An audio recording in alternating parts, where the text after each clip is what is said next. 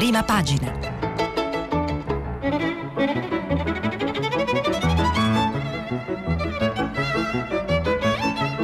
Questa settimana i giornali sono letti e commentati da Martino Cervo, vice direttore del quotidiano La Verità. Per intervenire telefonate al numero verde 800 050 333.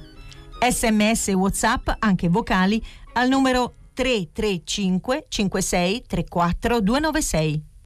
Buongiorno dalla sede RAI di Milano, sono le 7, 15 minuti e 50 secondi. Diamo il via alla eh, rassegna stampa che parte dalla fiducia scontata e ottenuta da eh, Mario Draghi eh, ieri, più o meno dopo l'ora eh, di cena, che occupa le prime pagine della maggior parte eh, dei quotidiani eh, Draghi ha preferito non ribadire eh, eh in aula il discorso già eh, fatto in Senato e dunque la giornata è stata interamente occupata dal eh, dibattito, dalle dichiarazioni di voto eh, dei partiti. Se era scontato l'esito, come del resto lo era eh, al Senato, eh, meno lo sono gli effetti che questo eh, voto di fiducia sta già avendo sulla composizione eh, del Parlamento e sul perimetro dei partiti che lo occupano alla Camera, 50, 500, scusate, 535 sì e 56 no, titola il Corriere della Sera parlando di fiducia a Draghi, ma si sposta già appunto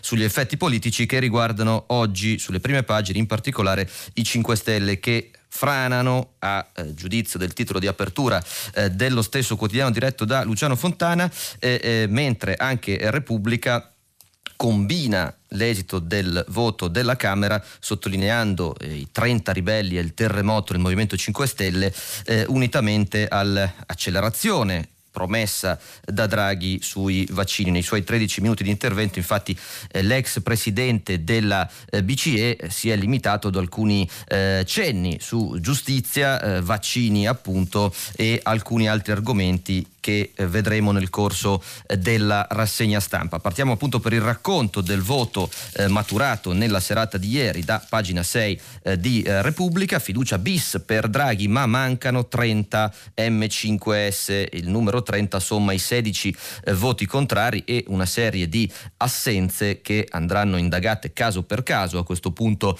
eh, nei prossimi giorni per capire se sono in qualche modo eh, giustificate o se segnalano indirettamente eh, un altro aspetto dello smottamento che sta investendo il partito fondato da Beppe Grillo. E dunque Giovanna Vitale a pagina 6 eh, scrive il governo si impegna a migliorare la giustizia civile e penale e sulla necessità di un processo giusto e di durata ragionevole. Il cenno di Draghi è parso eh, andare eh, contro le istanze proprio del Movimento 5 Stelle, sposando forse più sulla, no, sulla noto eh, nodo della prescrizione eh, le posizioni eh, più vicine forse eh, eh a PD e Italia Viva, se non addirittura a Forza eh, Italia. Dunque la Vitale racconta il, la giornata eh, di Draghi che ha trascorso eh, una seconda intera giornata appunto in Parlamento, forse anche prendendo conoscenza di alcuni riti e dinamiche nei quali finora, nei quali finora non era stato direttamente coinvolto. Anche la stampa privilegia però appunto la, la, nel pur nel dar conto della eh, fiducia record, eh, privilegia i contenuti e, come dicevo, anche secondo Fabio Martini, pagina 2, come del resto Repubblica, le parole sulla giustizia, questo è il titolo, esaltano il centrodestra, via libera anche alla Camera con 535 voti favorevoli, 56 contrari e il Premier, eh, viene dato conto di questo virgolettato, intervenire sui tempi dei processi e lotta alla criminalità. Draghi è parso in qualche modo raccogliere le eh, critiche che erano arrivate dopo, eh, le parziali critiche che erano arrivate dopo il discorso al Senato ed è tornato a sottolineare la necessità eh, di un impegno stringente del suo nuovo governo proprio proprio contro la malavita, argomento che era stato eh, sollevato anche da un ascoltatore nella rassegna di ieri mattina. Dicevamo però che il faro politico si, po- si sposta soprattutto nei giornali di oggi sul Movimento 5 Stelle e il Corriere infatti a pagina 4 eh, dà conto di questo sommovimento. 16 no alla Camera è guerra anche sulle espulsioni. Il movimento infatti è alle prese con le decisioni da prendere su una pattuglia non irrilevante che ormai supera le 30 unità tra Camera e Senato e forse è destinato ad aumentare, di eh, iscritti, no, non di iscritti, ma di eletti che eh, hanno deciso di in qualche modo eh, ribellarsi al voto eh, positivo, eh, anche se non eh, assoluto, arrivato su Rousseau che prevedeva appunto l'appoggio al governo eh, Draghi molti hanno ritenuto in coscienza di muoversi diversamente ed ora il movimento che eh, prevede nel suo statuto l'espulsione per chi non ottemperi in qualche modo le decisioni della piattaforma eh, maturate sulla piattaforma eh, informatica, eh, deve decidere appunto come comportarsi. I grillini non sono più marziani, avverte Beppe Grillo, questo è l'attacco del pezzo di Alessandro Trocino, pagina 4 eh, del Corriere della Sera, che dà conto del fatto che in questa delicata partita che riguarda comunque il partito che esprime eh, il più grande gruppo parlamentare eh, che c'è oggi a Camera e Senato, in virtù del 33%, del 2018. Nella partita, scrive Trocino, entra anche Davide Casaleggio che manovra i fili di Rousseau e che ormai è in duello aperto con Grillo. Eh, per Rousseau come per la Lezzi, Crimi non è più in carica visto che è stato approvato la modifica dello statuto, ma Grillo lo ha subito smentito. E ora, guarda caso, sono parecchi tra gli espulsi, tra loro Morra, a chiedere che il provvedimento venga messo al voto su Rousseau, con conseguenze imprevedibili. La chiusura del pezzo di Trocino è dedicata un po' a, a, cosa si agita, soprattutto nei protagonisti principali del Movimento 5 Stelle di questi eh, ultimi tre anni dalle elezioni politiche. Ci sarebbero, prima da sciogliere, scrive Trocino, anche una serie di nodi piuttosto complicati, come il simbolo, che è di Grillo e della sua associazione del 2012, ma è stato ceduto, incomodato all'associazione M5S del 2017 in cui risultano fondatori Luigi Di Maio e Casaleggio. Grillo era solo garante. Di chi è ora? E che succederà con la nuova leadership? Sicuri che Grillo alla fine non preferisca un capo politico o primus inter pares, magari Luigi Di Maio? O magari invece quel Giuseppe Conte ancora indeciso tra una sua lista il ruolo di federatore e l'adesione al Movimento 5 Stelle? Faccia il leader politico, non il federatore. È il consiglio del suo ex portavoce Rocco Casalino. Chissà, chiude eh, Meditabondo Trocino sul Corriere, eh, eh, che però appunto eh, raffigura una situazione piuttosto eh, complessa all'interno eh, del movimento. Sempre il Corriere, due pagine più avanti, a pagina 6 eh, anticipa una notizia che appare anche eh, su Repubblica eh, eh, a pagina 7 e su altri quotidiani ed è la possibilità che i dissidenti facciano un gruppo eh, utilizzando il simbolo dell'Italia dei valori. Eh, eh come noto, per eh, costituire un gruppo eh, avendo le necessarie guarentigie sia a livello economico sia istituzionale e di rappresentanza in Parlamento, occorre avere un simbolo di una, eh, che si è già presentato alle, alle, elezioni. E quindi evidentemente così come i renziani avevano eh, stretto un'alleanza, un accordo con Nencini per utilizzare eh, appunto il, il, nuovo PSI eh, in quanto Italia Viva non si era mai presentata ovviamente alle politiche essendosi costituita dopo il voto del 2018 anche i grillini eh, devono familiarizzare con questi eh, meccanismi. E quello con Di Pietro sembra veramente uno di quegli amori che fanno giri immensi e poi poi ritornano, in questo caso eh, Di Pietro appunto aveva avuto uno storico eh, legame, quasi un passaggio di consegne con alcune istanze eh, del Movimento 5 Stelle e già Roberto Casaleggio aveva lavorato come consulente eh, presso eh, proprio il Dicastero delle Infrastrutture allora retto dall'ex eh, PM e quindi eh, il pezzo di eh, sempre Alessandro eh, Trocino che ne firma due, entrambi appunto dedicati ai movimenti all'interno del eh, mondo grillino, eh, parla di una riunione che si dovrebbe svolgere oggi dei probi viri e appunto per deliberare sugli eventuali espulsioni dei ribelli, i quali intanto dice Trocino si organizzano. C'è stato un tempo nel 2012 in cui Beppe Grillo candidava Antonio Di Pietro al Quirinale perché possedeva un requisito perfetto per gli standard di allora, è onesto. Ci fu un vero idillio tra il funambolico Guitto e l'ex magistrato magistrato. Poi le cose sono andate come sono andate, ma pochi avrebbero immaginato che un pezzo della dissoluzione annunciata del movimento finisse sotto il simbolo dell'Italia eh, dei valori. E, e, vediamo appunto eh, cosa succederà e se questi eh, ribelli troveranno una collocazione parlamentare che a quel punto altererebbe anche eh, appunto gli equilibri istituzionali perché non ci sarebbe più solo il partito di Fratelli d'Italia eh, all'opposizione e questo cambierebbe un po' di cose a livello di eh, commissioni di organi di garanzia e di commissioni eh, parlamentari eh, regalando un risico anche in- interessante. Come dicevo anche Repubblica entra eh, in questi problemi, a pagina 7 si analizza il ruolo di Alessandro Di Battista che chiama a raccolta titola retroscena firmato da Annalisa Cuzzocrea e Matteo Pucciarelli, chiama raccolta espulsi e ribelli grillini via al contromovimento. E quindi eh, bisognerà capire appunto le conseguenze eh, di queste eh, dinamiche politiche alle quali è dedicata l'apertura del Fatto Quotidiano,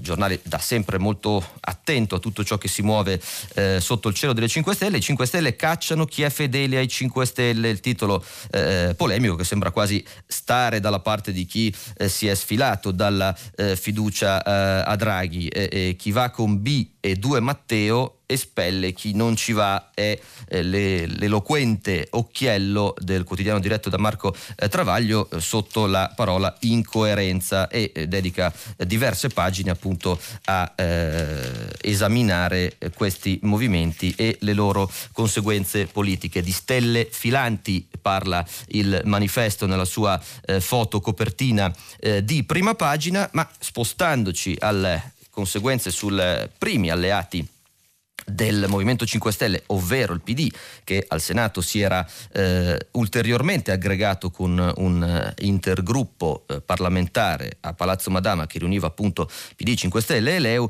è dedicato eh, la nota di Massimo Franco sul Corriere eh, della Sera. Lo sfaldamento del Movimento 5 Stelle sembra andare ben oltre i numeri eh, parlamentari. Il problema si sposterà presto sul piano elettorale perché il progetto di riprodurre a livello locale un'alleanza tra i partiti della coalizione coalizione del secondo esecutivo guidato da Giuseppe Conte potrebbe rivelarsi velleitario.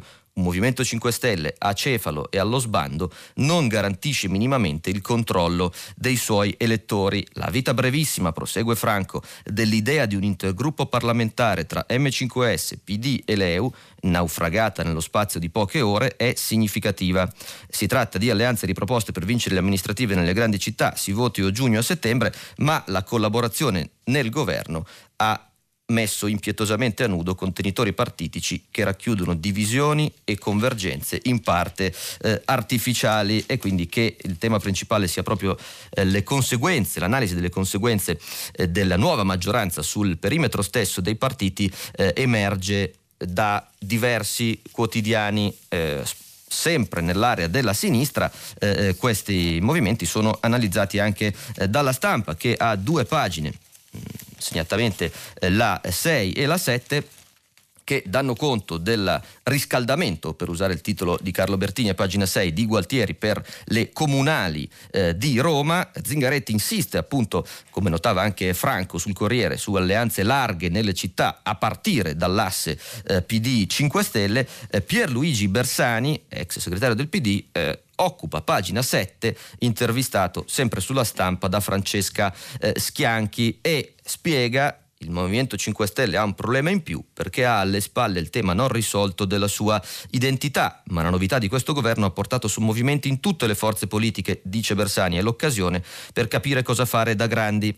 Eh, io penso al consolidamento dell'alleanza, ovviamente con i grillini, come punto di partenza di un progetto del campo eh, progressista. Che ruolo dovrebbe avere Conte? Chiede la Schianchi. Se mi chiedesse consiglio gli direi che può essere colui che interpreta e traghetta il mondo del Movimento 5 Stelle verso la piena maturità civiltà e verso quella che lui stesso ha chiamato alleanza per lo sviluppo eh, sostenibile. E quindi mh, mm, Bersani appunto pur analizzandone le criticità eh, rimane nell'alveo di una alleanza strutturale tra PD, 5 Stelle e eh, eh, liberi e uguali Ultimo aspetto di questa conseguenza del voto politico riguarda ovviamente il centrodestra, eh, torniamo un attimo a Repubblica, eh, che a pagina 8, eh, ovviamente ieri la giornata ha visto la conferma alla Camera eh, del voto contrario di fiducia eh, da parte di eh, Giorgia Meloni che occupando appunto il suo posto in questa ala del Parlamento, ieri è intervenuta eh, in aula, ma Repubblica analizza una situazione che avevamo già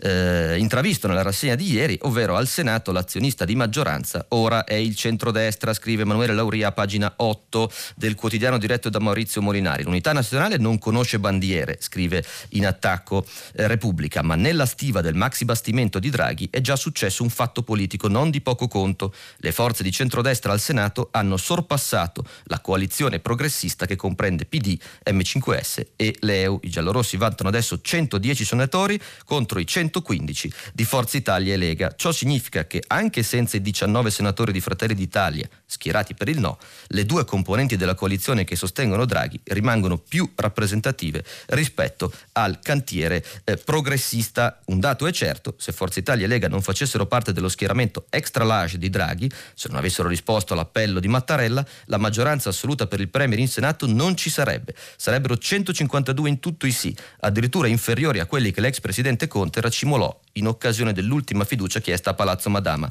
Allora infatti l'avvocato giunse a quota 156. La centralità rinnovata di eh, eh, Forza Italia e Lega fa addirittura immaginare al direttore del foglio, che lo scrive in prima pagina sotto il titolo Il gioco dell'infiltrato, eh, un percorso di fusione tra Lega e Forza Italia. Scrive Cerasa, il percorso dei due partiti potrebbe intrecciarsi al punto da far nascere un nuovo soggetto politico, Forza Lega, attraverso la fusione del partito di Salvini con quello del CAV e eh, movimenti peraltro tra Forza Fratelli d'Italia e Lega eh, sono già eh, in corso con alcuni spostamenti di parlamentari e politici tra i due partiti. Da ultimo il giornale pubblica un intervento di Vittorio Sgarbi che si è sfilato a sua volta con ragioni non dissimili a quelle espresse da eh, Giorgia Meloni, eh, dalla fiducia a Draghi e il giornale pubblica in prima pagina un intervento del critico d'arte che spiega e motiva la sua scelta. Passiamo ora al programma di Draghi che i giornali continuano a tentare in qualche modo di eh, decrittare. Ieri un ascoltatore chiedeva qualche lume sul modello danese, parliamo ovviamente di fisco, eh, Draghi lo ha esplicitamente citato nel suo intervento eh, al Senato eh, giovedì, così il modello, mercoledì, così il modello danese favorisce i redditi medi, Repubblica, pagina 10, con la corrispondente Tonia Mastrobuoni, prova a mettere un po' una lente di ingrandimento eh, su questo modello che il Premier ha citato e, e sul quale ieri avevamo dedicato qualche minuto. Come funziona? Mentre eh, eh, l'aliquota marginale continuò, parla ovviamente della eh, Danimarca dei primi anni del 2000, eh, continuò ad essere tre punti sopra la media OXE, quella sui redditi medi e bassi cadde 10 punti sotto quella dei paesi più sviluppati ed è a quella riforma che il Presidente del Consiglio Mario Draghi ha fatto riferimento nel suo discorso al Senato di mercoledì. La riforma di Rasmussen valeva 30 miliardi di corone, circa l'1% del PIL. Il premier danese tagliò di 7 punti e mezzo l'aliquota marginale, allora la più alta d'Europa, dal 63 al 55% e cambiò gli scaglioni di reddito alzando l'asticella per l'aliquota più alta di quasi 5 mila euro. L'effetto fu che 350.000 danesi non dovettero più pagare la tassa più alta. La riforma decurtò anche l'aliquota marginale più bassa di un punto e mezzo, ora ammonta al 36%, e la no tax area fu innalzata a circa 7.300 euro. Rasmussen aggiustò un sistema che era già molto virtuoso, soprattutto per il ceto medio, perché è basato su una progressione delle imposte. Così eh, Tonia Mastrobuoni su Repubblica e in tema di fisco eh, cito la eh, interessante apertura di eh, Italia Oggi, quotidiano eh, ehm, economico, che eh, titola così in apertura di giornale. Il socialometro contro l'evasione, parliamo di Francia, ma eh, il fisco transalpino eh, si appresta a effettuare un monitoraggio dei social network, le piattaforme saranno controllate per verificare la congruità delle dichiarazioni eh, dei redditi. A pagina 27 si spiega meglio eh, di che si tratta grazie all'articolo di Matteo Rizzi, un decreto pubblicato il 13 febbraio 2021 specifica i termini di applicazione dell'articolo 154 della finanziaria che istituisce un sistema di monitoraggio dei social network da parte dell'amministrazione fiscale. Il testo spiega come l'Agenzia delle Entrate potrà utilizzare le piattaforme digitali per verificare la congruenza con le dichiarazioni dei redditi presentate dai contribuenti. Ovviamente eh, Rizzi su Italia Oggi eh, nota la ovvia questione privacy eh, dicendo che l'algoritmo dovrebbe verificare tutti i dati senza eh, violare privacy e in ogni caso le autorità eh, fiscali francesi non sono autorizzate a conservare i dati oltre i 30 giorni. E questa osservazione avrebbe l'obiettivo specifico di cercare frodi e reati fiscali per cui qualsiasi pubblicazione post su Instagram o su Facebook suggerisca comportamenti direttamente o indirettamente legati ad altro tipo di reati saranno denunciati meramente alle attività fiscali. Vedremo se questa provvedimento avrà eh, seguiti anche in Italia poi di rapporti tra social network e governi eh, parleremo poco oltre in questa rassegna. Eh, la scuola il Corriere a pagina 11 ospita quella che è la seconda intervista la prima l'avevamo letta eh, i primi giorni della settimana al neo titolare del ministro dell'istruzione Patrizio Bianchi che eh, intervistato da Gianna Fregonara parla della eh, maturità e eh, della priorità di vaccinare insegnanti e eh, personale, tocca anche un argomento eh, sollecitato da un ascoltatore nei giorni scorsi, ovvero quella degli istituti eh, tecnici e professionali in prospettiva. Qual è la prima riforma da fare? chiede la Fregonara. Quella dell'istruzione tecnica, dagli istituti professionali agli ITS, di cui dobbiamo ridisegnare i percorsi. Sogno per i ragazzi un percorso scolastico che parte dai tre anni e arriva fino alla fine della laurea triennale, perché solo così colmeremo il gap per i giovani del nostro paese. Oh, qui nell'intervista il tema curiosamente non viene eh, toccato, il tema della dire, ricostruzione dei calendari allo scopo indicato da Draghi di recuperare le carenze eh, formative, lo fa invece Repubblica che non ha un'intervista ma eh, anticipa quella che sarebbe una notizia eh, molto importante, ovvero scuola si va avanti fino al 30 giugno, maturità al via il 16 a lezioni in corso. Il piano del ministro Bianchi per recuperare il tempo perduto e il ritorno in classe a settembre anticipato di una settimana, esame di Stato uno studente alla volta in aula contro i contagi, ovviamente per l'orale, eh, la moral suasion sui presidi bocciate solo se indispensabili. E chiude l'articolo di Corrado Zonino a pagina 4 di Repubblica, dopo l'incontro col Comitato Tecnico Scientifico di ieri, il ministro dell'istruzione ha contattato il comandante dei reparti medici dell'esercito Protezione civile ed esercito saranno infatti chiamati a gestire una migliore difesa dal Covid all'interno degli edifici scolastici italiani. Bianchi vuole davvero riportare tutti in classe. Un articolo più breve di Ilaria Venturi è dedicato al progetto appunto di dare più fondi agli ITS. Il titolo è Istituti tecnici post diploma, il rilancio come detto nei giorni scorsi, si ispira in qualche modo alla eh, Germania, spiega Repubblica. Secondo macro capitolo, quello sanitario e della gestione della pandemia. Oggi eh, verranno resi note le decisioni credo tramite ordinanza del eh, Ministro della Salute, confermato Roberto Speranza, sui colori delle regioni e dunque sulla possibilità o meno di lasciare aperti eh, ristoranti e altri esercizi nelle regioni italiane. Il pressing del governo sulle regioni con RT sotto 1 accettate l'arancione è il lungo articolo che occupa pagina 12 e 13 del Corriere della Sera a firma di Monica Guerzoni e Fiorenza eh, Sarzanini. E qui emerge come eh, l'apparente algidità dell'algoritmo sia in realtà sottoposta a evidenti pressioni di natura politica. I passaggi di fascia avvengono come sempre sulla base dei dati del monitoraggio, eh, spiegano le due firme del Corriere della Sera, ma dietro i numeri e le tabelle va in scena il confronto tra il governo e i presidenti delle regioni. E dunque i contatti con i ministri della salute Roberto Speranza e degli affari regionali Maria Steria Gelmini, spiegano eh, le due eh, giornaliste del Corriere della Sera, sono costanti per convincere le regioni che hanno un RT appena sotto l'1 ad accettare la fascia arancione. E dunque eh, i numeri contano sì, ma eh, fino a un certo punto. Vedremo se queste pressioni avranno esito, cosa deciderà oggi eh, il governo e soprattutto cosa si potrà o meno fare da eh, lunedì a seconda dell'andamento della pandemia e delle scelte che verranno eh, prese dal eh, governo. Eh, ne approfitto qui per ricordare che è in edicola anche la eh, settimanale Left che è dedicato proprio diciamo così al eh, sostegno delle ragioni in favore eh, del lockdown, ovviamente altri sono su posizioni molto diverse rispetto a questo. Restando in ambito sanitario, il Corriere, pagina 17, ospita una lunga e interessante intervista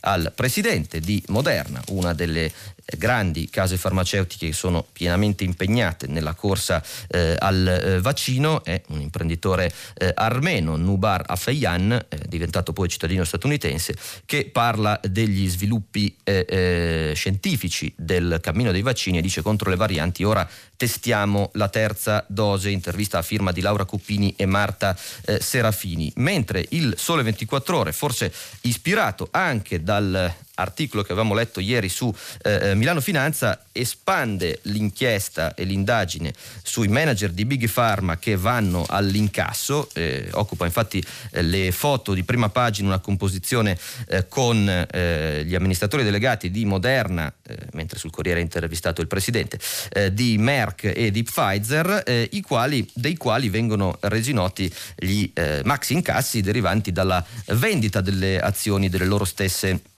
società. E a pagina 12 si fa un passo in più anche appunto rispetto all'interessante articolo di Milano Finanza eh, di ieri. Si parla delle ricche stock option di Moderna e, e C allargando il discorso eh, anche all'exploit correlato al balzo del titolo, in questo caso eh, di Moderna in borsa, eh, più 834% negli ultimi 12 mesi. Un successo che eh, molti top manager, top manager, dell'azienda hanno scelto di eh, capitalizzare, spiega Andrea Franceschi a pagina 12 del Sole 24 ore appunto eh, secondo i piani concordati con l'azienda. Alla sola Moderna si deve la metà dei quasi 500 milioni di dollari di azioni vendute dai manager di 13 aziende farmaceutiche impegnate a vario titolo eh, nello sviluppo di un vaccino, un elenco in cui figura anche Novavax, una piccola biotech che ha sviluppato un vaccino molto promettente il cui titolo negli ultimi 12 mesi ha messo a segno un impressionante rialzo del 3300 i manager di Novavax hanno ceduto azioni per 40 milioni di dollari negli ultimi 12 eh, mesi, prosegue l'articolo del Sole 24 eh, ore dedicato a questo eh, fenomeno economico e finanziario legato ai vaccini. Di vaccini, ma in una declinazione più geopolitica, parla anche il professor Zingales, già consigliere amministrazione eh, di Eni, che viene intervistato da Silvia Truzzi sul fatto a pagina 9. Sui vaccini l'Europa ha fallito, bisognava agire come Trump, dice Luigi Zingales. E dove è stato l'errore, chiede la Truzzi, sono un economista, guardo i numeri, risponde Zingales, l'Inghilterra ha vaccinato il 20% della popolazione, Israele il 70%, gli Stati Uniti il 15%, la Serbia l'8%, tra i paesi dell'Unione Europea il migliore è la Danimarca, poi c'è l'Italia con il 5%. Non è una questione di distribuzione, nota Zingales, è una questione di disponibilità. Se il presidente Donald Trump ha fatto una cosa giusta è stata non risparmiare sui vaccini, pagando di più per fare più in fretta. L'Europa non lo ha fatto, ha comprato i vaccini tardi e senza preoccuparsi delle date di consegna. Anche ora non si dice che i nuovi vaccini comprati da Ursula von der Leyen arriveranno nel terzo e quarto trimestre. Nel compito più importante che le fosse mai stato affidato, l'Unione Europea ha fallito, dice eh, Zingales, che peraltro nota come stiamo parlando di cifre ridicole per un governo. Dice la differenza tra pagare una dose 15 o 25 euro è 10 dose, 20 perché sono due, 10 euro, scusate, 20 perché sono due dosi. Moltiplichiamo per 60 milioni di abitanti fa 1 miliardo e 200 milioni, quello che per quasi ogni anno si spende per l'Italia. Eh, se riusciamo a vaccinare il 60-70% della popolazione entro l'estate, salviamo l'estate. Considerando anche l'indotto del turismo parliamo di 100 miliardi. Salvare vite umane deve essere una priorità anche quando questo è economicamente costoso, ma non farlo quando anche un enorme vantaggio economico è proprio stupido. E ultima domanda e ultima risposta molto interessanti eh, di Zingale sul fatto perché la UE non ha agito come Trump. Posso solo fare ipotesi. Una è che a luglio l'emergenza non fosse sentita in Germania come in Italia. La seconda è che il budget europeo è così limitato che qualche miliardo in più crea problemi. Draghi ha detto di credere nel bilancio europeo, ma senza la volontà della Germania questo budget comune non si farà mai. Abbiamo partorito un fondo di recovery davvero microscopico, anche se in Italia se ne parla come se fosse una montagna di quattrini. Ma Biden approva manovre fiscali da 2 trilioni alla volta. In ogni caso, è ora necessaria una discussione condivisa su come si investono questi miliardi e mi preoccupa molto che a decidere le destinazioni dei fondi siano tre tecnici perché è una questione assolutamente eh, politica, dice Zingales in questa intervista eh, molto interessante. Di eh, vaccini e di logistica si occupano in qualche modo, lo abbiamo visto nei giorni scorsi, eh, anche le procure. Non a caso oggi il giorno titola Vaccini in ASI in Veneto e da Arcuri Cantone, procuratore di Perugia, indaga sul mercato parallelo. Acquisiti documenti presso il commissario e gli uffici di Zaia, eh, spiega appunto il quotidiano diretto da eh, Michele Brambilla che ha poi su questo eh, servizi nelle pagine interne. Vedremo eh, appunto l'inchiesta che ruota attorno ad alcune commissioni sospette ritenute tali dai PM del commissario Arcuri e questa nuova indagine di eh, Perugia eh, che eh, esiti avranno su Arcuri. Eh, torna anche la verità con un editoriale di Maurizio Belpietro eh, dal titolo esplicito inchiese, inchieste, disastri, arroganza perché Arcuri deve dimettersi ricordando appunto le inchieste sia del quotidiano sia poi eh, della magistratura sulla struttura del supercommissario necessario voluto nella lotta al Covid. Cambiamo argomento, eh, il, ma restando in ambito di eh, giustizia, il secolo XIX di Genova dedica la foto della prima pagina a una impressionante immagine dei tiranti distrutti eh, di un pezzo del ponte Morandi. Il titolo è Usurato al 99% il tirante rotto del ponte eh, Morandi. A pagina 11 infatti un articolo di Matteo Indice informa di un nuovo filone d'inchiesta eh, eh, sui crolli e sulle mancate manutenzioni e di addebiti più gravi per i rischi eh, nascosti. E nell'altro invece quello principale filone d'inchiesta è ripreso l'incidente probatorio sulle cause del disastro Morandi ed è emerso che solo cinque trefoli, i trefoli sono diciamo le trecce di eh, eh acciaio che compongono i tiranti del, interni del ponte, eh, solo 5 trefoli su 464, ovvero l'1,07% del totale, non erano corrosi all'interno del cosiddetto reperto 132, cioè il segmento di tirante che si spezzò per primo, causando, secondo i periti, il collasso del viadotto nell'agosto eh, del 2018 e quindi eh, prosegue questa delicatissima inchiesta eh, giudiziaria. Mm, cambiamo completamente argomento, Libero dedica l'apertura eh, del giornale, il titolo principale di prima pagina, alla decisione voluta dal Vaticano eh, in materia di politiche sanitarie dei suoi eh, dipendenti e abitanti. Il Papa licenzia chi non si vaccina, è eh, l'articolo firmato da Filippo Facci. Bergoglio inflessibile con i dipendenti che rifiutano l'iniezione, multe anche per chi non indossa la mascherina o viola la quarantena e eh, Facci racconta questa eh, notizia riflettendo poi anche sulle eh, curvature nel dibattito italiano. E noi? Il dibattito giurisprudenziale è infinito, scrive Facci, e per ora lo rinviamo. A chi cita l'articolo 35 della Costituzione, eh, il virologo Roberto Burioni ha opposto che il coronavirus della Costituzione scritta bene se ne frega altamente, ma le parole più vere e importanti, benché amare, appaiono quelle di eh, Pietro Ichino che eh, aveva appunto ragionato sul trattamento sanitario obbligatorio, dichiarandosi in sostanza a favore di regole che eh, potessero prevedere addirittura il licenziamento per chi si si eh, opponesse a questa eh, vaccinazione che a rigore non tutti eh, come dire, valutano sotto la fattispecie di trattamento sanitario. Ci sarà su questo inevitabilmente forte dibattito anche e soprattutto credo nella pubblica amministrazione vedremo come evolverà. Restiamo in ambito di chiesa mentre sono le 7:47 minuti e 37 secondi. Il Corriere della Sera con partenza dalla prima pagina e per la firma di Aldo Cazzullo, ospita una lunga e interessante intervista a Camillo Ruini. L'occasione sono i 90 anni dell'ex presidente eh, della eh, CEI, cardinale e arcivescovo e il titolo da sacerdote mi innamorai con sofferenza ma ho eh, resistito, dice Ruini, eh, sono stato attratto fortemente da alcune donne ma ho sempre cercato di resistere e pur soffrendo ci sono riuscito con l'aiuto decisivo del Signore. Attratto prima o dopo essere diventato sacerdote? chiede Cazzullo. Anche dopo, l'attrazione per le donne è inestirpabile nell'uomo e di per sé non è affatto un peccato. C'è spazio poi per ricordi interessanti sulla figura di San Giovanni Paolo II, eh, Ruini lo ricorda come misericordioso, perdonava tutti, anche quelli che gli facevano cattiverie, grande senso dell'umorismo, intelligenza sbalorditiva. In qualsiasi paese andassimo parlava la lingua, francese, spagnolo, portoghese, inglese, slovacco. Con Ratzinger parlava in tedesco, in Ucraina parl- parlò fluentemente ucraino in Ungheria finalmente scoprimmo che pure lui non parlava almeno il magiaro. Leggeva due libri contemporaneamente.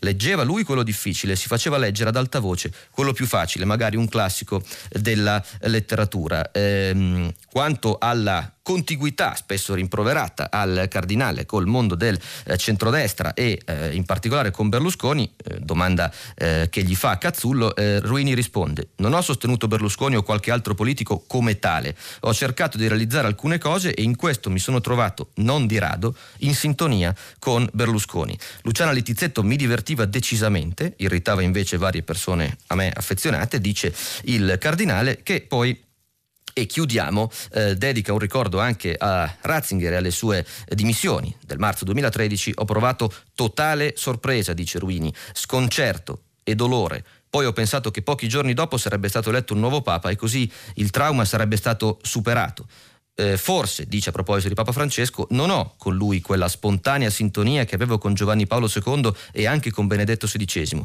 ma di lui penso molto bene, ammiro la sua dedizione alla Chiesa, ai poveri, alla fraternità tra tutti gli uomini e i popoli. In una parola, in Francesco riconosco il mio Papa senza riserve, dice Ruini, l'intervista poi si dilunga eh, moltissimo e, e, tra le varie cose dice anche che ritiene che non ci sia spazio eh, per un partito cattolico, così l'ex eh, presidente della conferenza episcopale eh, italiana. Passiamo agli esteri, un tema toccato anche durante eh, Radio Tremondo, la stampa a pagina 13 eh, racconta degli eh, arresti avvenuti in Bielorussia eh, ai danni di due giornaliste re, tra molte virgolette, eh, di aver ripreso eh, dall'alto eh, dal, loro, dal, palazzo in cui si trovavano alcune eh, manifestazioni contro il regime di Lukashenko e un abbraccio e poi la cella, Daria e Cazziatina punite per il video sulle proteste, l'articolo, scusate, pagina 17 non 13, a firma di Anna eh, Zafesova, le due giovani, 23 e 27 anni, giornaliste, hanno ripreso da un appartamento al quattordicesimo piano la manifestazione nella cosiddetta Piazza dei Cambiamenti, un grande cortile in un quartiere residenziale di Minsk diventato una delle eh, roccaforti della protesta. Sono state condannate a due anni. La Zafesova riflette poi sul silenzio eh, della UE contro il regime di Lukashenko che ha zittito i media, dice, e cacciato gli oppositori.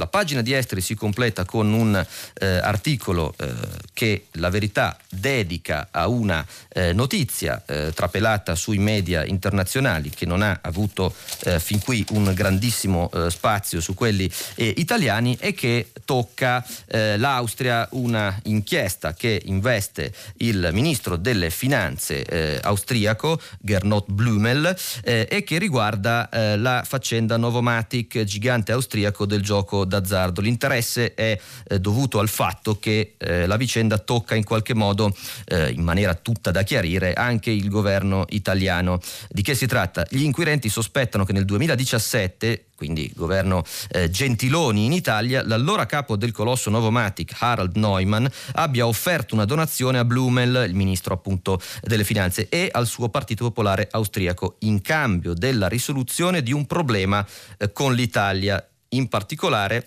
gli inquirenti vogliono appurare se Blumel abbia ricevuto denaro per esercitare pressioni sull'allora governo italiano, pressioni che avrebbero dovuto far ottenere a Novomatic una riduzione d'imposta del valore di 40 milioni di euro in una fase in cui l'azienda aveva riscontrato difficoltà eh, fiscali in Italia. Di Novomatic aveva parlato anche l'ex leader del Partito delle Libertà austriaco Heinz Christian Strache in un eh, video rubato che di fatto gli era costato la carriera eh, politica proprio all'interno di quell'incontro filmato di nascosto, chiude Graziosi sulla verità, Strache si era lasciato sfuggire la frase Novomatic paga tutti, vedremo l'esito di questa eh, inchiesta austriaca e se avrà eh, eventuali ripercussioni anche sul nostro eh, paese. Repubblica in prima pagina eh, da la giusta evidenza al caso Facebook Australia di cui molto si è parlato. Raffaella Menichini, eh, in un articolo che gira poi a pagina 15, parla di Facebook che sfida l'Australia. Prove tecniche è l'attacco del pezzo di guerriglia in Australia tra grandi editori e grandi piattaforme digitali. Eh, Facebook ha ieri cancellato dai feed degli australiani tutti i link dei media australiani, giornali, tv, siti sono spariti dalle bacheche e con essi anche i post pubblicati in passato.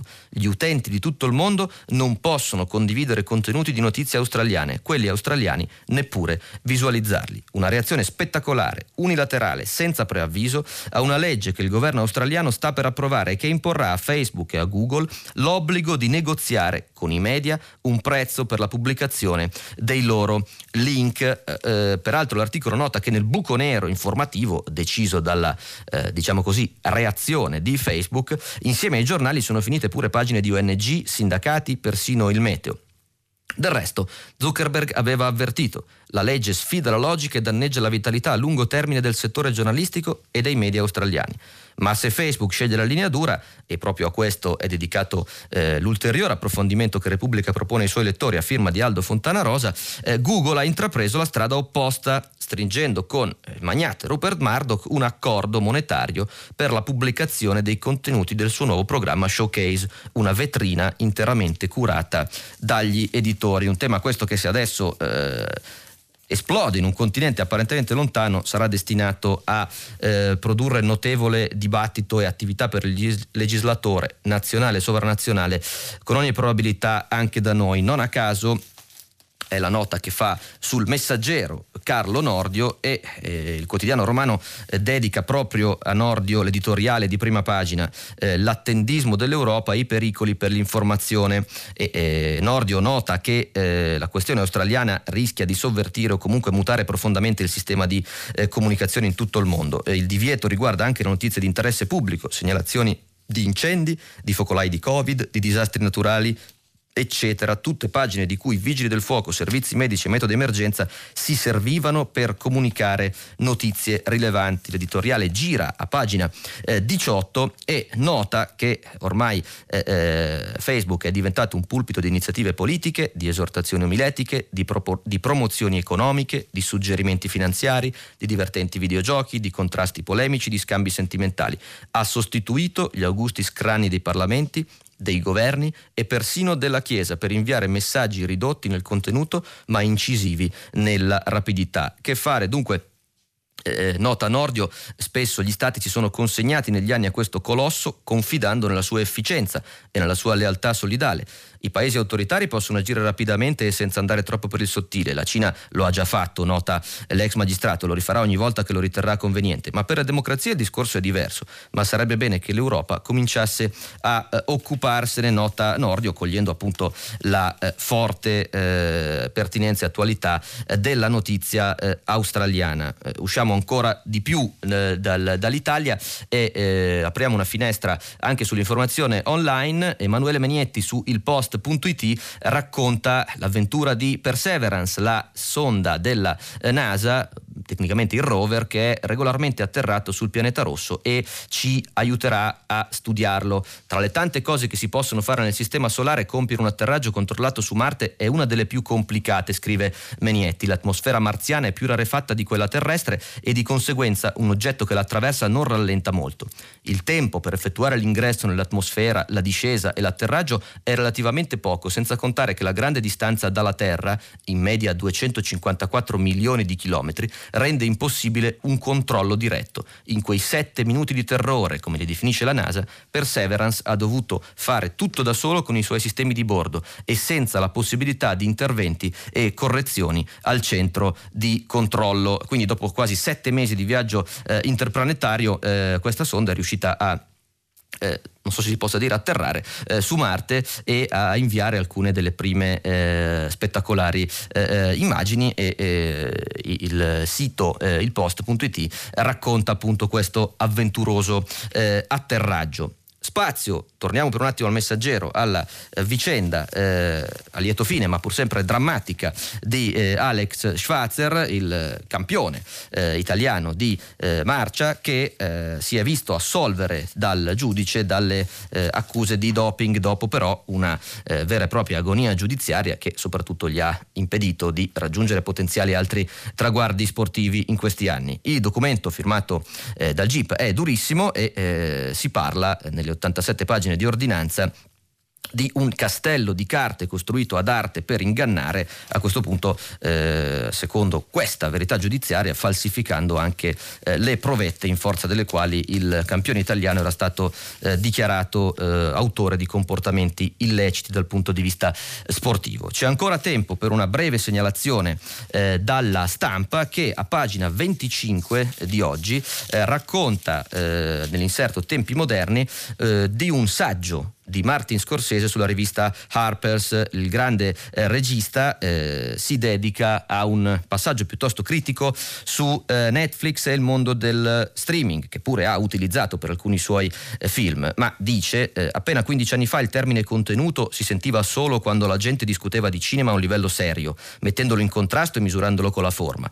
Contenuto oggi è diventato un termine di business per tutte le immagini in movimento un film di David Lean, il video di un gatto, una pubblicità del Super Bowl, il seguito della storia di un supereroe, l'episodio di una serie. Dobbiamo rendere chiaro e limpido, chiude Scorsese, ai proprietari legali di questi film, che essi ammontano molto, molto di più che meri beni da sfruttare e mettere via. Sono tra i più grandi tessitori della cultura e devono essere trattati di eh, conseguenza c'è tempo per ricordare che eh, in edicola oggi non ci sono solo i quotidiani, ma eh, alcuni loro allegati, tra cui il venerdì di Repubblica e 7 del Corriere della Sera, eh, più internazionale, che eh, dedica la copertina al nuovo social, eh, o meglio, eh, app per messaggi di messaggistica Signal, che sta assorbendo centinaia di milioni di utenti da WhatsApp. Ricordo anche How to Spend It con il Sole 24 Ore. Sono le 8 e pochi secondi, ci risentiamo tra poco per il filo diretto. Martino Cervo, vice direttore del quotidiano La Verità, ha terminato la lettura dei giornali di oggi. Per intervenire chiamate il numero verde 800 050 333. Sms WhatsApp, anche vocali, al numero 335 56 34 296. Si apre adesso il filo diretto di prima pagina. Per intervenire e porre domande a Martino Cervo, vice direttore del quotidiano La Verità, chiamate il numero verde 800 050 333. Sms WhatsApp, anche vocali, al numero 335 56 34 296. La trasmissione si può ascoltare, riascoltare e scaricare in podcast sul sito di Radio 3 e sull'applicazione Rai Play Radio. Buongiorno, bentrovati a prima pagina, sono le 8 e quasi eh, 4 minuti eh, precisi, possiamo sentire subito se ci sono ascoltatori eh, collegati, pronto? Pronto, buongiorno, sono Paola, chiamo da Alessandria, salve. Buongiorno. E io mh, mm, so, mi ho colto opportun- mm, con uh, favore la mh, mm, presidenza della, del Consiglio del professor Draghi, ma eh, a parte questo, a parte eh, il fatto che ci dovrà traghettare e velocemente in questa fase difficile e che mh, mi sembra che ieri abbia accennato eh, nella replica alla Camera anche a qualche riforma fondamentale per il nostro Paese, credo che si debba guardarlo con una prospettiva diversa. Cioè, io sono, eh, per, eh, sono sempre stata una sostenitrice del merito, ma il merito eh, eh deve essere eh, fatto deve essere crea- devono essere create scusi, le condizioni perché tutti possano con merito e con impegno arrivare a certe posizioni. Quindi tutti devono partire tutti i ragazzi devono partire dalle stesse condizioni e deve essere dato a tutti quelli più meritevoli la possibilità di, di, diciamo così, di fare carriera. Ecco, e questo eh, secondo me è una, un aspetto del professor Draghi che è partito da una famiglia normale, orfano di genitori e che ha fatto una determinata carriera. Questa carriera poi è finita agli alti livelli bancari, ma questa non è una colpa, è semplicemente un settore eh, in cui lui eh, si è impegnato e, e, in cui ha dato determinati risultati.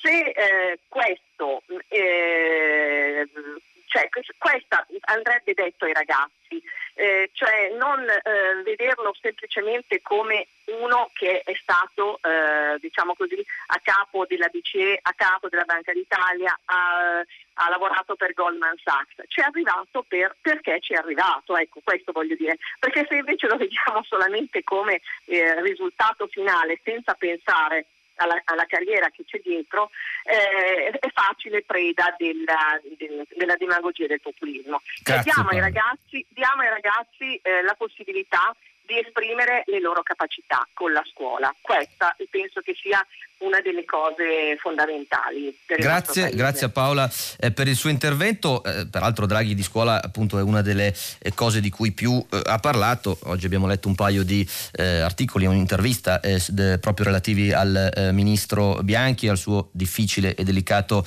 compito. Quanto al problema della meritocrazia, il problema principale soprattutto è stabilire chi decida i criteri con cui qualcuno si può guadagnare il merito quanto a Draghi, direi che diciamo, è veramente difficile avere eh, dubbi sulla dire, qualità e, e sul eh, successo meritato della sua eh, trafila pubblica e privata. Molto spesso si tende a dimenticare che oltre ai eh, diciamo così, ruoli dirigenziali eh, bancari eh, e di banchiere centrale c'è in mezzo una lunghissima cursus honorum molto più politico non come eh, dinamiche di rappresentanza, ma come eh, ambienti che sono stati gli anni da direttore eh, generale di Banca Italia e del Tesoro che eh, sono evidentemente eh, ruoli di grande eh, continuità e conoscenza con il mondo politico. Il problema di Draghi dal punto di vista, diciamo così, della eh, critica tecnocratica che gli si può muovere è il fatto che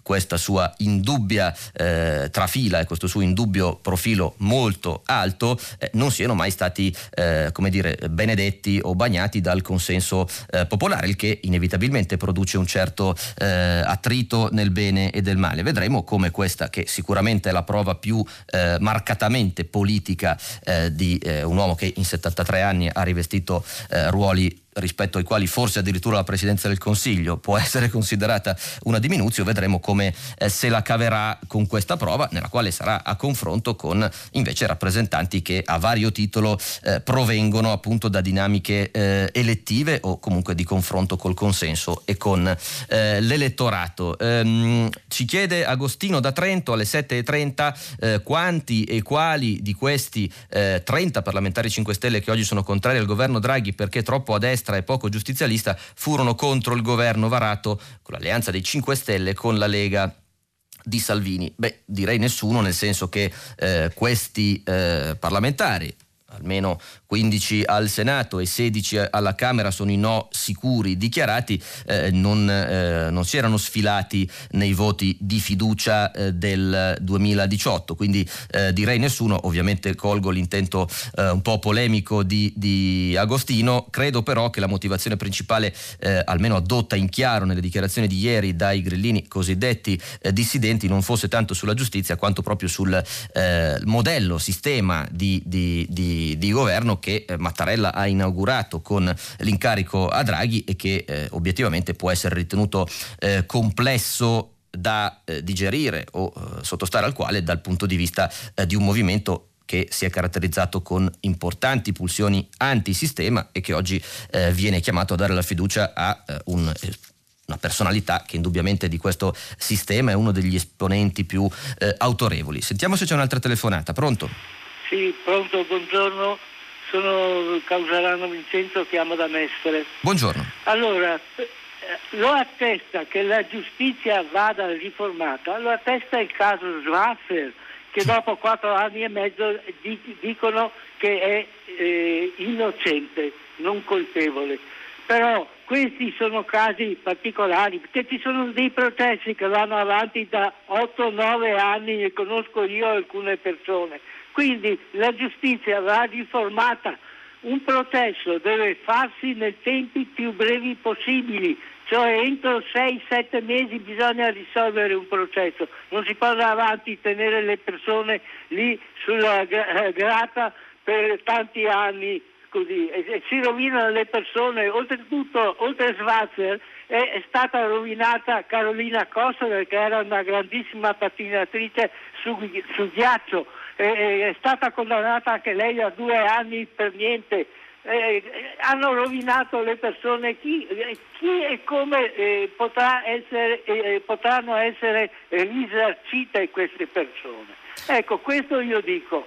Grazie. Quindi riformare la giustizia bisogna.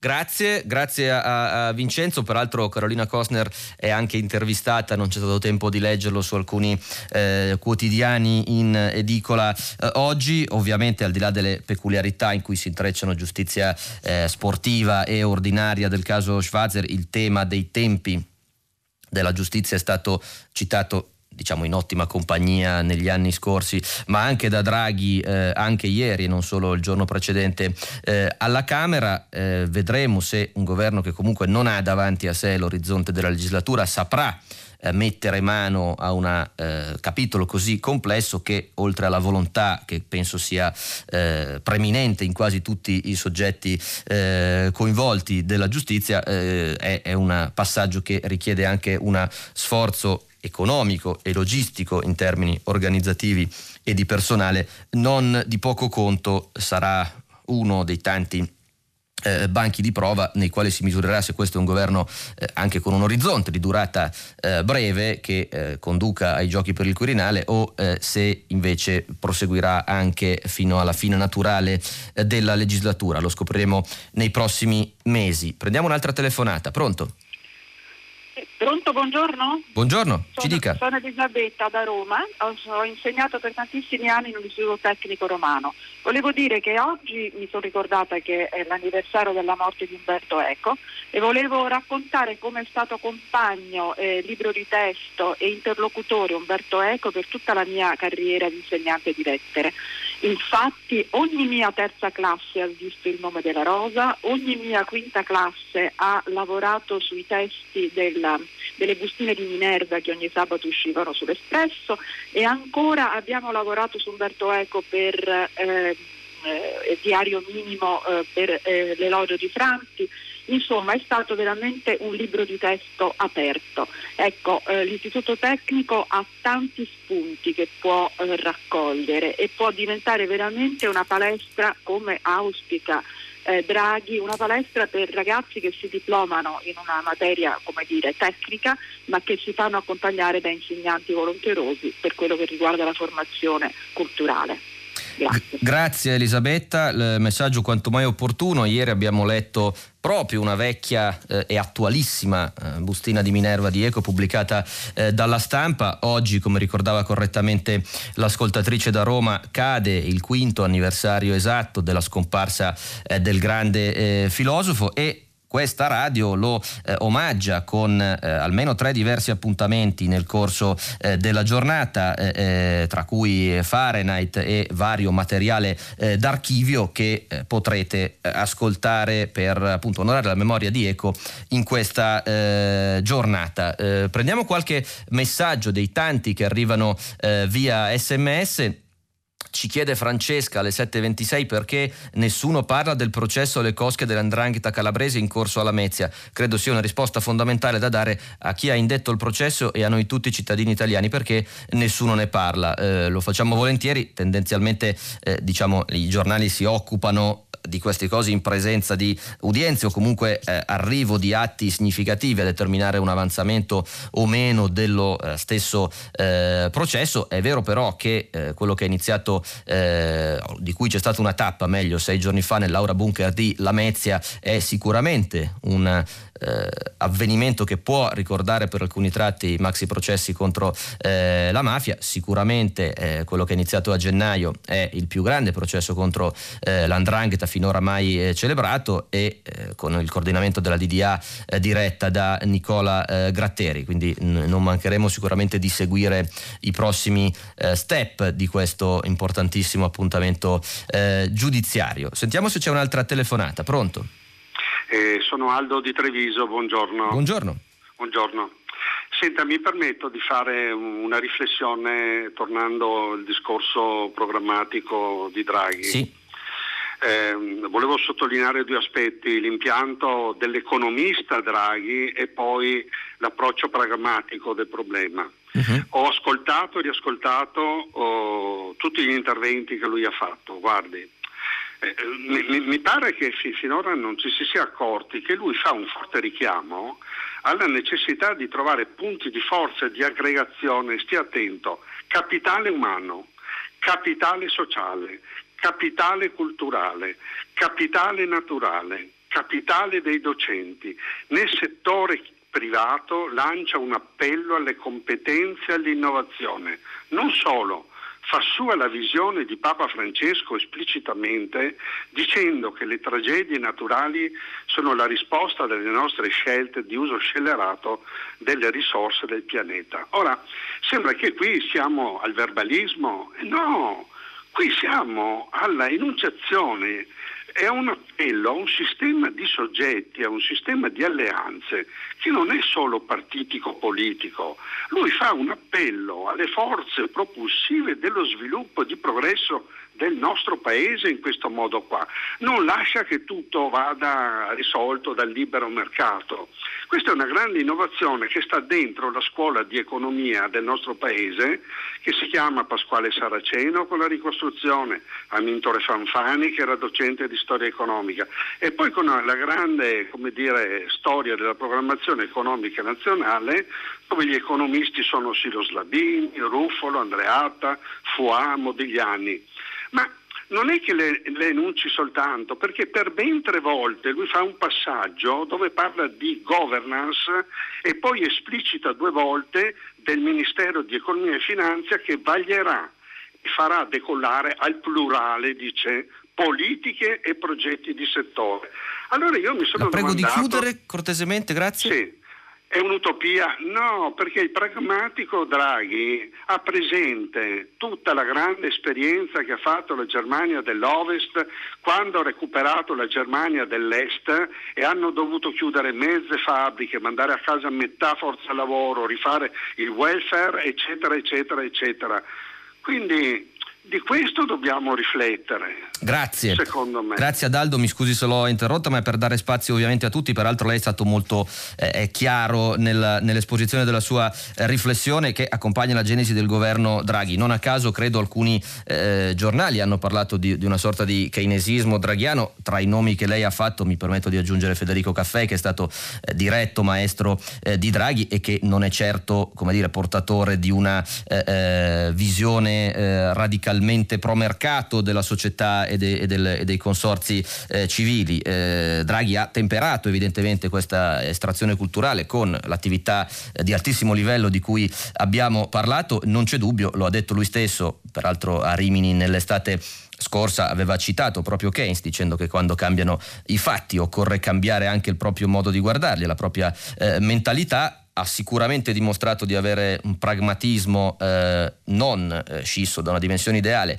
nel corso della sua lunga attività eh, di, di, rappresentanza nei posti che abbiamo già eh, citato prima, dopodiché essendo oggi un Presidente del Consiglio giustamente sarà giudicato, lo ha detto lui stesso, eh, chiedendo che, la sua, che l'apertura di credito che il Parlamento gli ha dato sia sottoposta al vaglio dei fatti e dunque eh, credo che per primo lui abbia eh, scelto di sottoporre la sua azione poi all'unico risultato eh, concreto a cui può eh, guardare un politico, cioè quello dei suoi eh, atti di governo. Credo che, e chiudo, una delle faglie più interessanti sarà vedere come questa dichiarata volontà di aprire una stagione di investimenti e di coordinamento in cui non può essere la contrapposizione tra pubblico pubblico e privato la chiave eh, di, di, ripresa del paese, come si inserirà nella eh, questione dei vincoli eh, eh, europei. Draghi è già entrato in rotta di collisione con Berlino quando era all'Eurotower a Francoforte. Credo sia inevitabile misurare secondo questa linea di faglia il suo eh, posizionamento anche soprattutto nelle sedi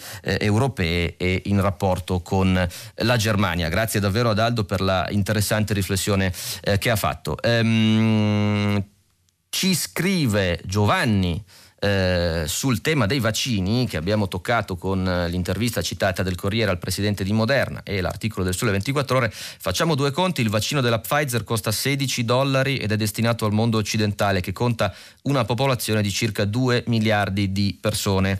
16 per 2 per 2 miliardi eh, sono 64 miliardi, considerato che la vaccinazione va a rilento e che USA ed Europa stanno impegnando circa 3 mila miliardi di dollari per sostenere l'economia, non converrebbe dare non 64, ma 192 miliardi affinché ceda la licenza per produrre subito i vaccini necessari?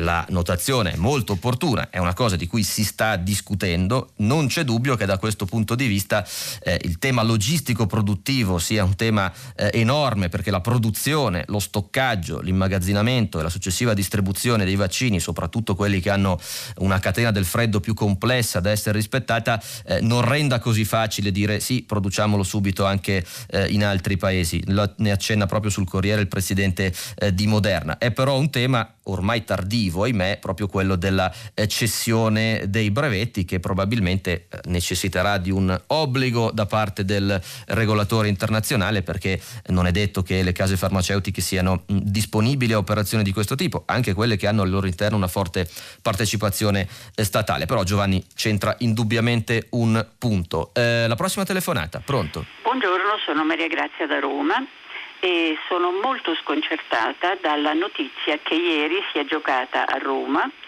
Eh, nel Lazio probabilmente ci saranno altre restrizioni a partire da fra pochi giorni. Ieri a Roma si è giocata una partita fra due squadre, una veniva dalla Gran Bretagna e un'altra dal Portogallo. Partita di cosa, mi scusi?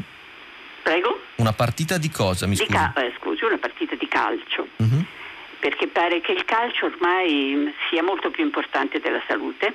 Questa, questa partita da giocarsi a Roma è stata decisa dalla UEFA e allora io mi chiedo, dato che la variante inglese è così preoccupante, ce lo dicono ogni momento, e il Portogallo è uno di quei paesi dove la, la pandemia è veramente molto elevata, per quale motivo nessuno si è potuto opporre a questa partita?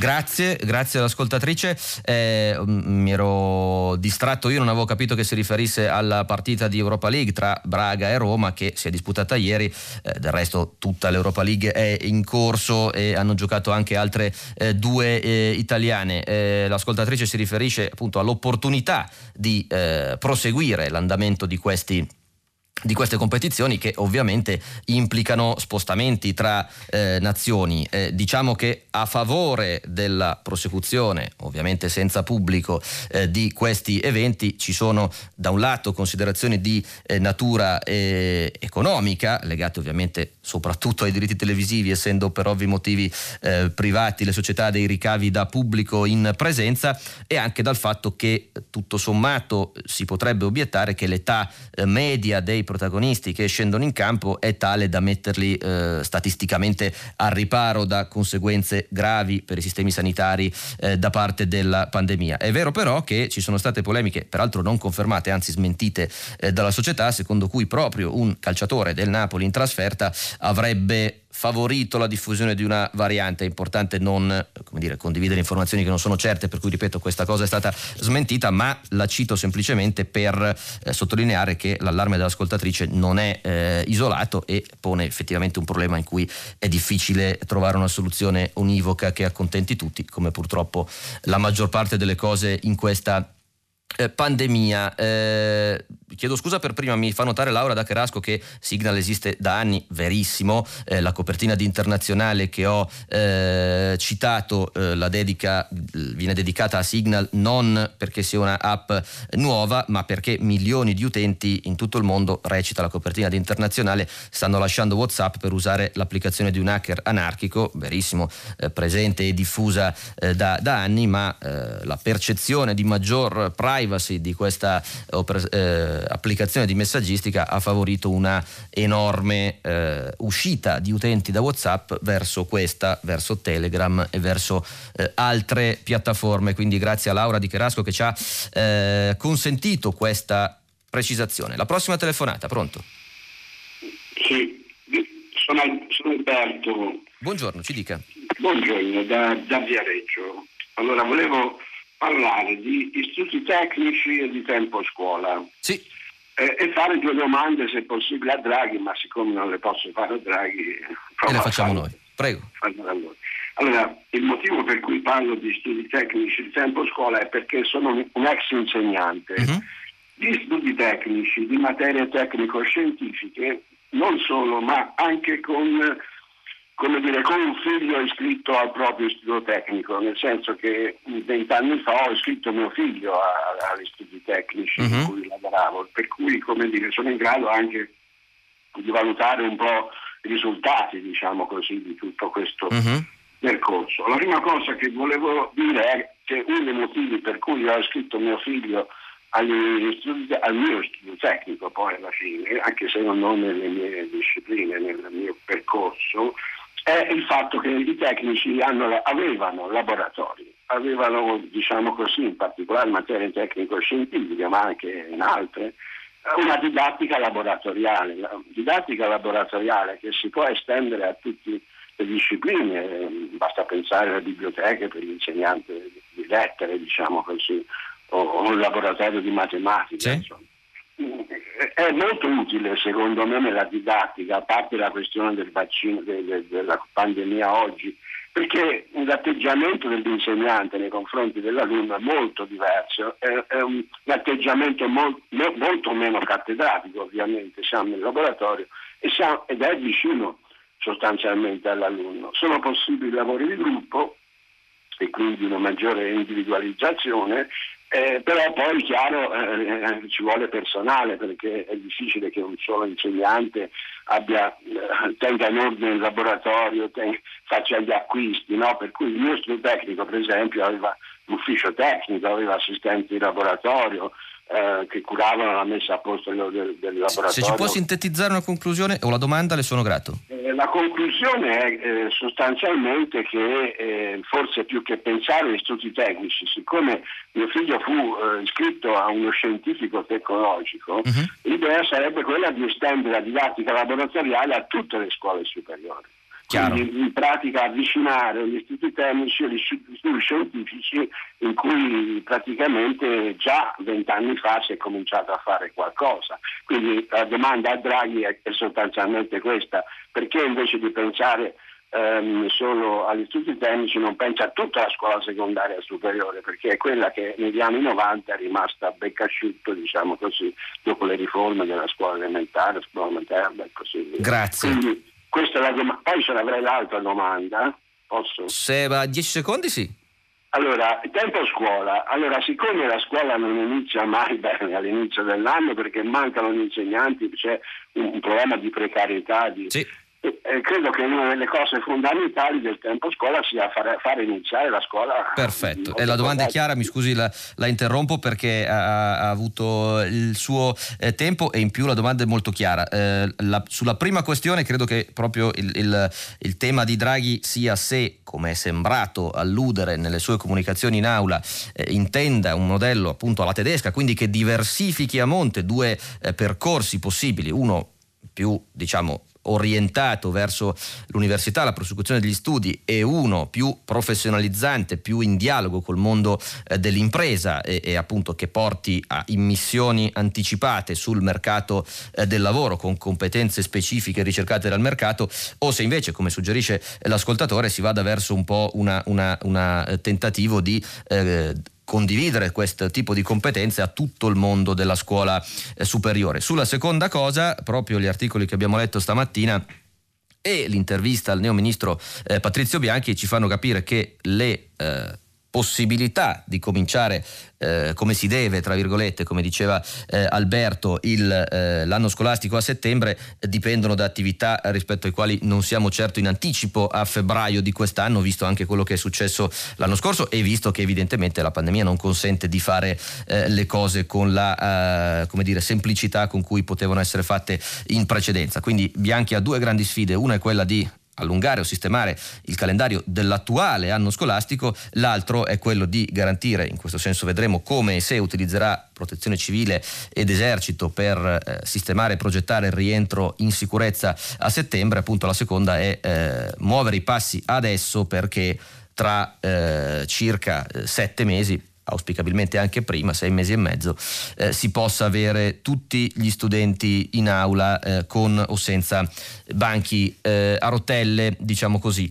Ehm, ci scrive Paolo da Torino sulla questione di Facebook, mentre sono le 8.30 minuti e 20 secondi. Il provvedimento del governo australiano, pur mosso da giuste motivazioni di equità fiscale e di tutela dei diritti delle testate giornalistiche, unita alla reazione di Facebook di non pubblicare più nessuna notizia, solleva inquietanti scenari. Da tempo su Facebook circolano notizie artefatte o false che diffondono disinformazione o accredino il sociale tangibile da tutti. La possibilità di combattere queste ondate la mancanza di informazione titolata e qualificata lascerebbe libero campo a tutte le fake news che tutto travolgerebbero. Auspico che il provvedimento del governo australiano non venga adottato anche in Europa, dice eh, Paolo. Ecco, il tema della asimmetria tra stati e multinazionali eh, del web è però un punto sul quale non solo già sono fortemente impegnate le eh, autorità nazionali e sovranazionali eh, spesso in dialogo, spesso in conflitto eh, tra di loro, in particolare penso al tema dell'avanzamento della cosiddetta eh, web tax che in parte tocca questi temi, in parte è leggermente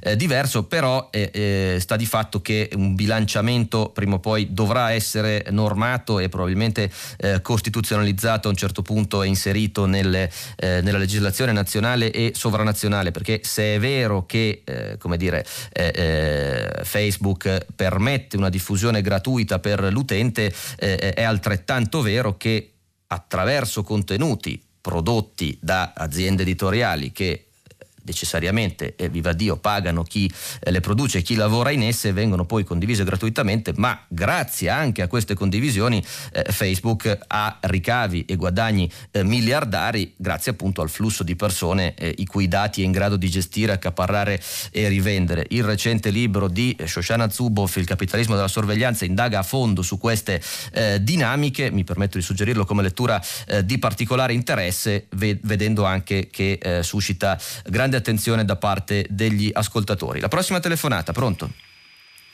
Pronto, sono Antonio da Trento. Buongiorno, Buongiorno ci dica.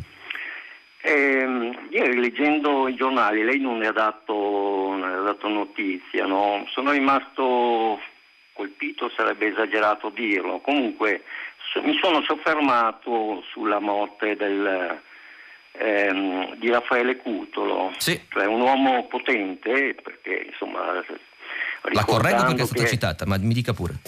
Come? La correggo perché è stata citata in rassegna, ma mi dica pure. Sì? Ah va bene, eh, allora mi è sfuggito. Prego, Comunque, prego. Eh, mi sono soffermato sul fatto che insomma, un uomo potente che ha trattato con servizi segreti e, e politici per liberare Cirillo, sì. ha trattato con le BR, e cioè, tra parentesi, il rapporto tra mafia e Stato è una costante della storia del nostro paese, dunque non, non è che mi meraviglio di questo. Mi meraviglio sul fatto, io insomma non, non vorrei essere passato per buonista adesso, conosco bene la storia della mafia che mi ha ammazzato Peppino Impastato, Mauro Stagno, adesso mi viene in mente gente che ho conosciuto come Don Diana, uh-huh. il giudice Livatino, eccetera, eccetera. Insomma, però mi, mi è rimasto eh, cioè così una, una, riflessione di fondo sui 34 anni in 41 bis, cioè vabbè, questo è un assassino, è un, è un irriducibile, insomma. Eh, gli è stata negata la scarcerazione perché era fortemente malato, aveva una condizione precaria di salute, eccetera, è morto in carcere. Dunque la riflessione di fondo che faccio a me, ma faccio anche a lei, naturalmente io conosco bene la storia delle carceri per averci partecipato, mi ricordo un, un vecchio libro edito da Lotta Continua, I dannati della terra, insomma, però è una riflessione di fondo, ma cioè, è giusto, è giusto e corretto insomma, lasciare per 34 anni uno marciare in carcere ai 41 bis eh, per perché la giustizia poi ehm, eh, abbia un suo significato anche per, le, le, le, per la pena, la, la, sofferenza di chi è stato certo. eh, colpito da questo uomo. Cioè, non so, mi sembra una giustizia un pochettino appunto irriducibile, insomma, senza speranza. La ecco. riflessione e la domanda che pone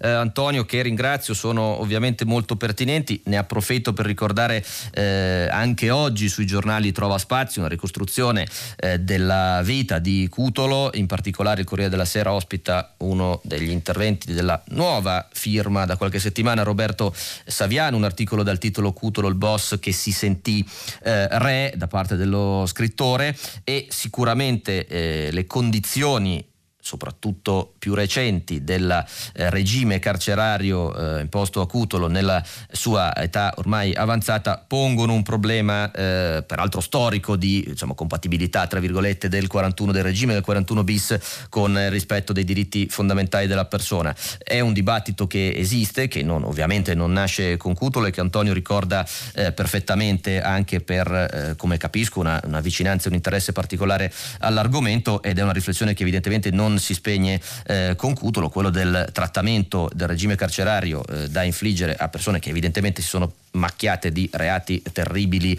e, e, e odiosi, aggravati appunto dalla eh, criminalità organizzata, è un tema eh, molto importante perché è un bilanciamento complesso. Da un lato il rispetto delle persone eh, vale soprattutto quando essa è eh, rea, dall'altro evidentemente ci sono anche ragioni di eh, ulteriore tutela da parte dello Stato perché spesso questi eh, criminali hanno eh, dimostrato capacità di eh, produrre i loro effetti e di mantenere comunicazioni eh, criminali e operative anche dall'interno eh, dei carceri. Dunque è un tema che sicuramente resterà sul tavolo per molto tempo. Sentiamo un'altra telefonata, pronto? Ecco, buongiorno, sono Alessio da Bologna.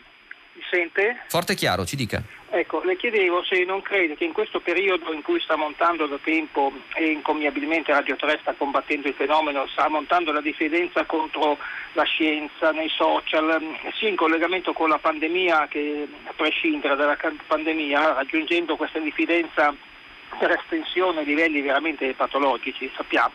Rispetto a questo non crede che non aiuti quando lei sicuramente in modo involontario, poc'anzi, nel um, dare due parole sulla missione NASA e non solo NASA, ha partecipato tecnologicamente anche l'Italia che è arrivata su Marte dopo quasi mezzo miliardo di chilometri, perché è a 200 milioni di chilometri da noi, ma ne ha fatti molti di più per arrivarci per vari giochi di traiettoria, eccetera. Allora, ella poc'anzi disse, beh sì, è probabilmente un rover, quindi mi permettevo semplicemente di precisare che per fortuna questa eh, missione non è solo un rover, ma è molto di più, ha vari sistemi sofisticati tra le varie missioni arrivate su Marte eh, negli ultimi vent'anni, tra le novità c'è il famoso elicottero che nonostante un per cento di densità dell'atmosfera marziana a confronto della nostra riesce ad andare in giro e a fare da battistrada alla sonda per evitare le brutte sorprese dovute al fatto che notoriamente non può essere teleguidata per motivi di distanza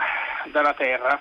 Inoltre l'altra novità, e concludo, è che ha la possibilità con una missione successiva di recuperare i reperti che raccoglierà per riportarli sulla Terra e essere esaminati da un laboratorio terrestre che ovviamente è molto più approfondito di un pur sofisticato laboratorio automatico in loco. Ecco tutto qua. Quindi mi sembrava che di dire un rover sì, nella vulgata, insomma, sì, mortificarsi un po' la professionalità, i soldi, lo sforzo, la coordinazione che sono stati profusi in questa missione.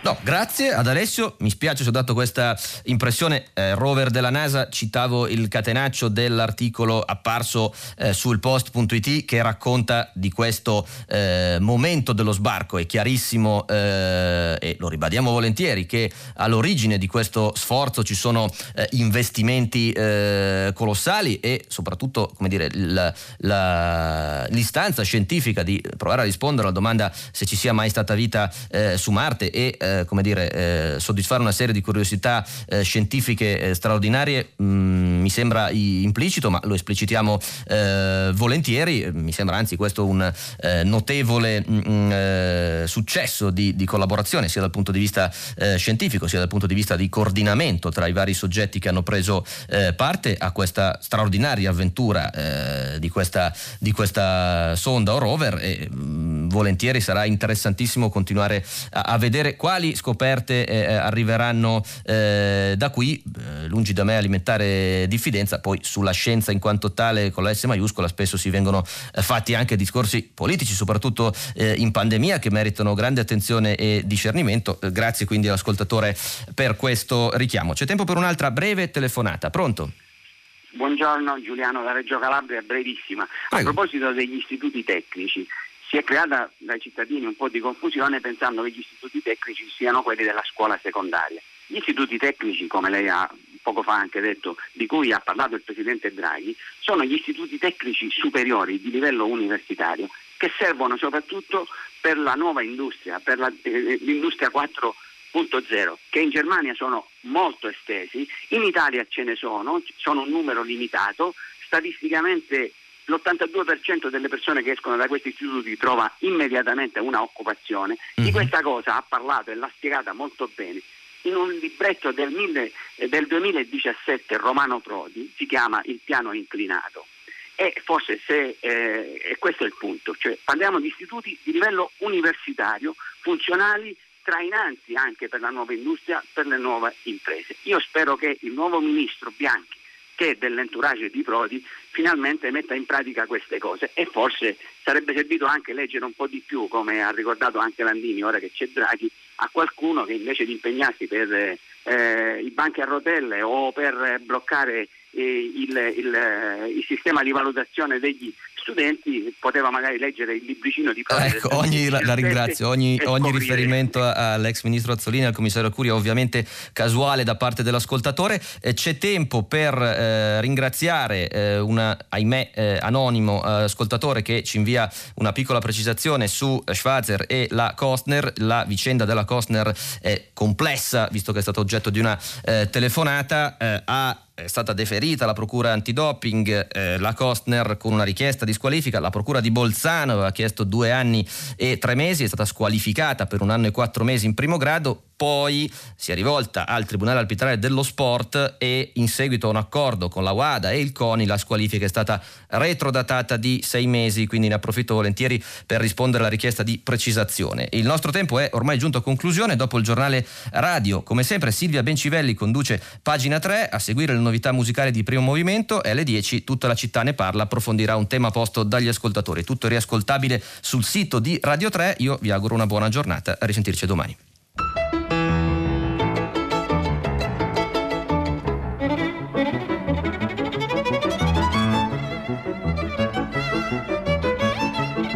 Martino Cervo, vice direttore del quotidiano La Verità, ha letto e commentato i giornali di oggi. Prima pagina è un programma a cura di Cristiana Castellotti.